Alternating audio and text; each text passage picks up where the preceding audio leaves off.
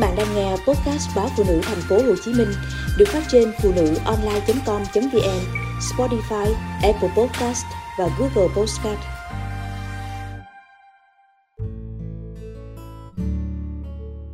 Chào mừng quý vị và các bạn đã trở lại với chuyên đề để con khỏe mạnh an toàn của báo phụ nữ thành phố Hồ Chí Minh. Hôm nay chúng ta sẽ gặp gỡ vị khách mời là luật sư Trần Thị Ngọc Nữ, chi hội trưởng chi hội luật sư Hội bảo vệ quyền trẻ em thành phố Hồ Chí Minh để cùng thảo luận một vấn đề: theo dõi con có nên không?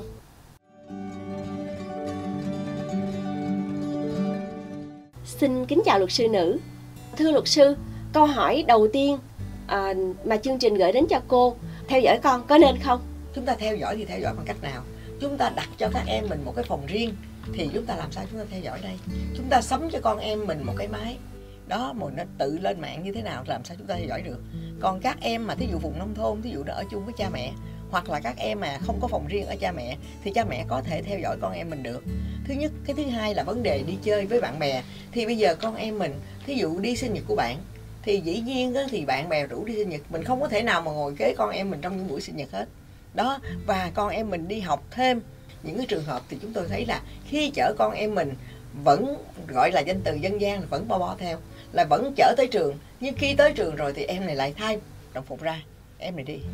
Đó thành ra khi, khi phụ huynh khi phát hiện ra thì khi gặn hỏi bé thì bé mới khai là khi ba mẹ chở con đến trường rồi thì bạn con gọi điện rủ con đi chơi cho nên con vào nhà phòng vệ sinh thay đồ thì không được phải ra quán cà phê thì mới thay cái đồng phục đó ra và đi chơi. Cho nên cha mẹ cứ xuyên suốt như vậy cứ theo dõi con em mình người vẫn đi học.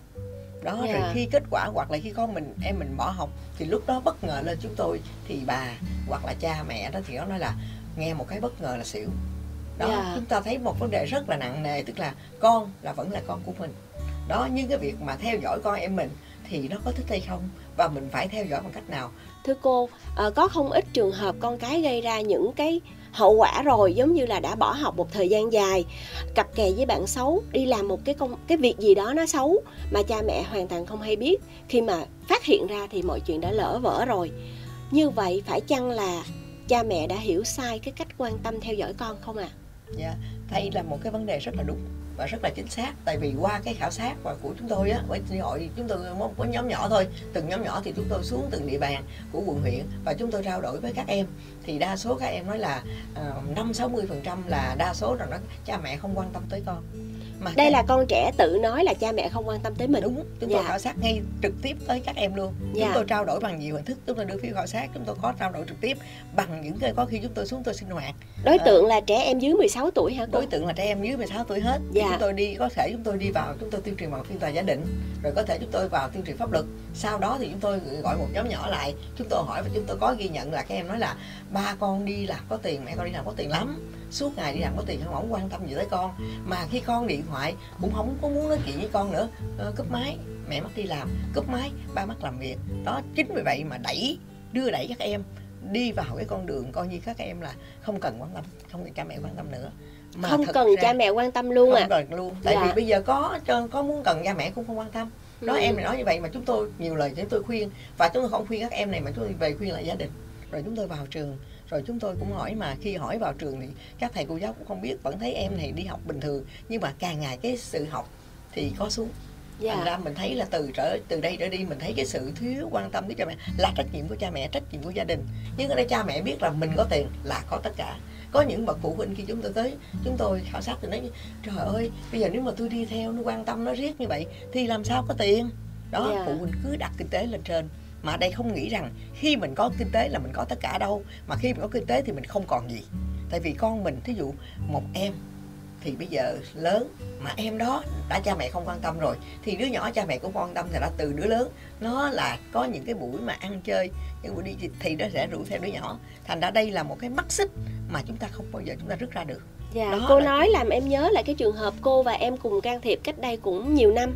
Cái trường hợp mà đứa bé nó mang thai 7 tháng rồi mà bố mẹ nó phát mới phát hiện ừ. thì người bố dậy nảy lên nói là ngày nào tôi cũng đưa nó đi học. Cô có nhớ ca đó không ạ? À? tôi rất dạ. là nhớ. Rất rất là những trường hợp sau này cũng tương tự như vậy cũng có rất dạ. là nhiều. Nhất là một em khi đi sanh rồi còn có ba ngày nữa sanh nè đó mà các em thấy mẹ nói là thấy tưởng đâu nó mập. Mới gần đây nhất nè ba tháng nay. Đó bà mẹ nói là tưởng đâu cháu mập. Thì chúng tôi thấy là quá là vô trách nhiệm. Nó ở đây không quan tâm không chăm sóc thì mình nói đi. Mà bây giờ về ví dụ con mình có những cái biểu hiện dĩ nhiên là khi một đứa trẻ mà nó mang thai thì biểu hiện nó đâu có phải bình thường như người lớn thì Dạ. cha mẹ phải phát hiện ra ngay từ đầu.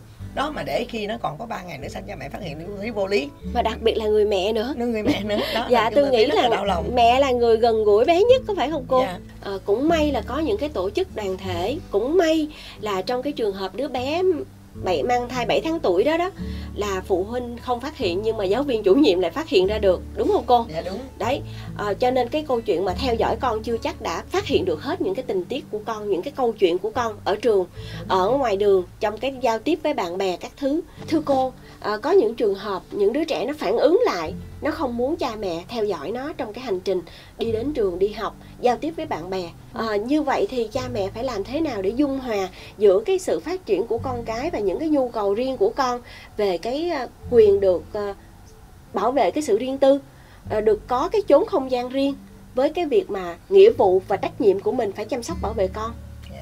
Thì ở đây chúng ta thấy là con em mình thì giờ càng lớn thì không thích ai mà theo dõi cái ừ, hoạt động riêng tư của mình hết. Đó chẳng hạn như đi đâu ờ, con em mình đi đâu mình cũng ngồi đó thí dụ như đi cho con em mình đi sinh nhật thì mình cũng ngồi gần đó.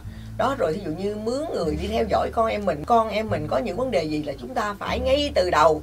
Đó chúng ta tâm sự chúng ta giải quyết ngay từ đầu đừng để nó đi quá xa. Dạ. Đó thì để đó, ờ, tránh cái sự cách biệt giữa cha mẹ với con bây giờ hình như là mỗi gia đình chỉ có một hai con thôi. Dạ. cho nên cái sự quan tâm chăm chút đứa con nó trở thành một cái nỗi trăn trở ưu tư của cha mẹ. Bên cạnh cái chuyện kinh tế đi tìm à, kiếm việc làm kiếm tiền chẳng hạn thì cái chuyện mà chăm chút vô con cũng là một cái nỗi lo của cha mẹ một cái thực trạng hiện nay. Vậy thì làm sao để điều chỉnh cân bằng lại được thưa cô? Thì ở đây chúng ta thấy có những cha mẹ mà quá đà cũng như là nói là chăm sóc con đàn dung đang giữ quá đà đó, cũng như làm cái gì, theo dõi, con em mình cái gì, đi học về còn phải lật tập ra, coi có ai viết thơ không? Rồi mình coi, mình lục cặp coi có cái gì không? Rồi ai tặng cái gì không? Vân vân. Là những cái khó chịu của những đứa trẻ hiện nay. Đó, mà cha mẹ đó là mình nghĩ ra, mình nghĩ cái chuyện là mình là cha, mình là mẹ, mình có quyền. Đó, mình có quyền, mình quan tâm như vậy. Nhưng cha mẹ không biết là bây giờ nhà nước đã cho các em có cái quyền thì cha mẹ không bao giờ lấy đi cái quyền đó chẳng hạn như ở đây chúng ta thấy là nhà nước nè, cho con em mình được hưởng cái quyền, đó, cái quyền sống nè. Mà cha mẹ đâu có tạo cho con em mình sống trong môi trường an toàn, an lành. Cha mẹ cứ phải xen xía vào cái đời tư của con em mình. Nhiều khi con em mình không thích, thành ra nếu mà không thích là phản ứng ngược. Tức là coi như cha mẹ nói gì là nó thích ngược lại đó là cho nên cái sự quan tâm của cha mẹ phải khéo léo chút Đúng, phải không đúng, cô đúng, đúng. dạ Ừ. chứ không thể nào mà chúng ta thuê thám tử hoặc là chúng ta canh con 24 trên 24 Đúng. bỏ công ăn việc làm đi theo con cái đó cũng rồi là điều đi không thể về là cứ lục đồ con rồi con con đi chơi về cứ phải moi ra rồi rờ quần rờ áo con vậy là xâm này phạm rồi chúng ta thấy xâm phạm đời tư của con Dạ, thấy dạ. rõ mà em mình được hưởng quyền đó mà cha mẹ không được đụng nhau thì từng trải qua cái chuyện làm mẹ làm bà thì chắc là luật sư nữ có rất là nhiều kinh nghiệm trong cái chuyện theo dõi con. Đặc biệt là phải nói là dùng cái từ quan tâm con mới đúng ạ. Nãy giờ qua cô phân tích thì em thấy rõ là không có nên theo dõi con mà là một cái sự quan tâm nó đúng mực.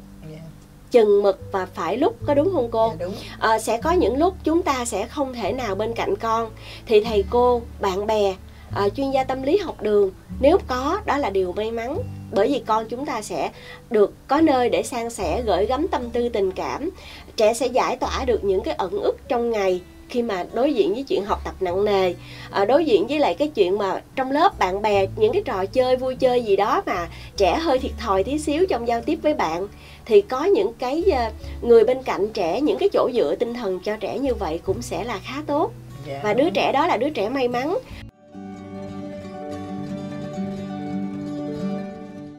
Thưa luật sư nữ làm sao để chúng ta quan tâm đến con theo dõi được con, hiểu được hành trình của con trong ngày mà không xâm phạm quyền riêng tư của trẻ. Dạ, thì đây là vấn đề mấu chốt của vấn đề. Chúng ta luôn luôn, cha mẹ nào cũng phải biết quan tâm tới con. Nhưng quan tâm ở một cái mức độ nào mà luật pháp cho phép. Tại vì bây giờ trẻ em đã có cái luật trẻ em 2016 đó, có hiệu lực ngày 1 tháng 6 2017 thì chúng ta thấy ở đây, chúng ta thấy quan tâm như thế nào để cho đúng pháp luật, đừng đụng tới cái quyền riêng tư của trẻ đó chúng ta xâm phạm nếu mà đụng tới quyền riêng tư của trẻ là xâm phạm nó. Dạ. Xâm phạm phải dùng hai danh từ pháp luật là xâm phạm tới quyền riêng tư của trẻ. Tại vì trẻ đã có một cái luật để bảo vệ cho trẻ rồi. Thành ra dạ chúng ta không được vi phạm pháp khi luật. xâm phạm mà trẻ có thể kêu cứu chỗ cô nữ. Dạ đúng rồi. Dạ. Tại vì chỉ cần trẻ vào nói với chuyên gia tâm lý bác sĩ tâm lý ở trường đó chỉ cần cầu cứu như vậy là chuyên gia tâm lý sẽ gọi điện lên hội bảo vệ trẻ em. Đó là Dạ. chúng tôi cần phải giải quyết với những dù- ca như vậy thì cô giải quyết như thế nào? Bên hội luật sư của mình can thiệp như thế nào ạ? Đầu tiên là chúng tôi tìm đến gia đình dạ. Đó chúng tôi phải xác minh là có hay không tại vì chúng tôi không phải là không nghe lời trẻ nhưng chúng tôi là luật sư. Thành ra chúng tôi phải nghe lời về phía hai phía. Đó nếu mà cha mẹ có nhìn nhận những cái như vậy thì cha mẹ phải cam kết với chúng tôi như thế nào. Dạ. Đó và đứa trẻ nếu mà đứa trẻ mà nó nói dối là cha mẹ không có như vậy mà như vậy chúng tôi phải là giáo dục lại đứa trẻ. Khi mà bé được giải tỏa tâm lý tức là đừng đụng tới quyền riêng tư của bé đừng À. xâm phạm tới quyền riêng tư của bé thì tự nhiên là bé cảm thấy là bé cũng được tự do nhưng tự do trong một cái khuôn khổ pháp luật cho phép Thưa cô, cái khó của phụ huynh hiện nay là không chỉ theo dõi con ở trong cái cuộc sống thường nhật hàng ngày mà còn phải theo dõi trẻ cả trên không gian mạng nữa. à, thời gian vừa qua, báo Phụ nữ Thành phố Hồ Chí Minh cũng đã phải tiếp nhận một số trường hợp là cha mẹ phát hiện con vào những cái nhóm kín, nhóm xấu trên mạng. Thì với những cái tình huống như vậy, à, khi mà cha mẹ à, người lớn quanh trẻ mà phát hiện trẻ đang tham gia vô những cái nhóm đó thì họ phải ứng xử như thế nào ạ? À, À, đây là vấn đề mà chúng ta thấy là hôm nay trên, ờ, chúng tôi tiếp nhận qua đường dây nóng. Thì chúng tôi có tiếp nhận là cha mẹ có gọi lên báo cho chúng tôi là những cái nhóm đó. Thì chúng tôi riêng cái phần gì? Chứ cái phần mà các em mà tham gia những cái hội những cái nhóm mà nhà nước không cho phép. Đó hoặc là các em tham gia những cái nhóm kín mà giống như mà nãy giờ các MC nói thì chúng tôi thấy là khi đưa lên đây là chúng tôi báo cho an ninh mạng liền.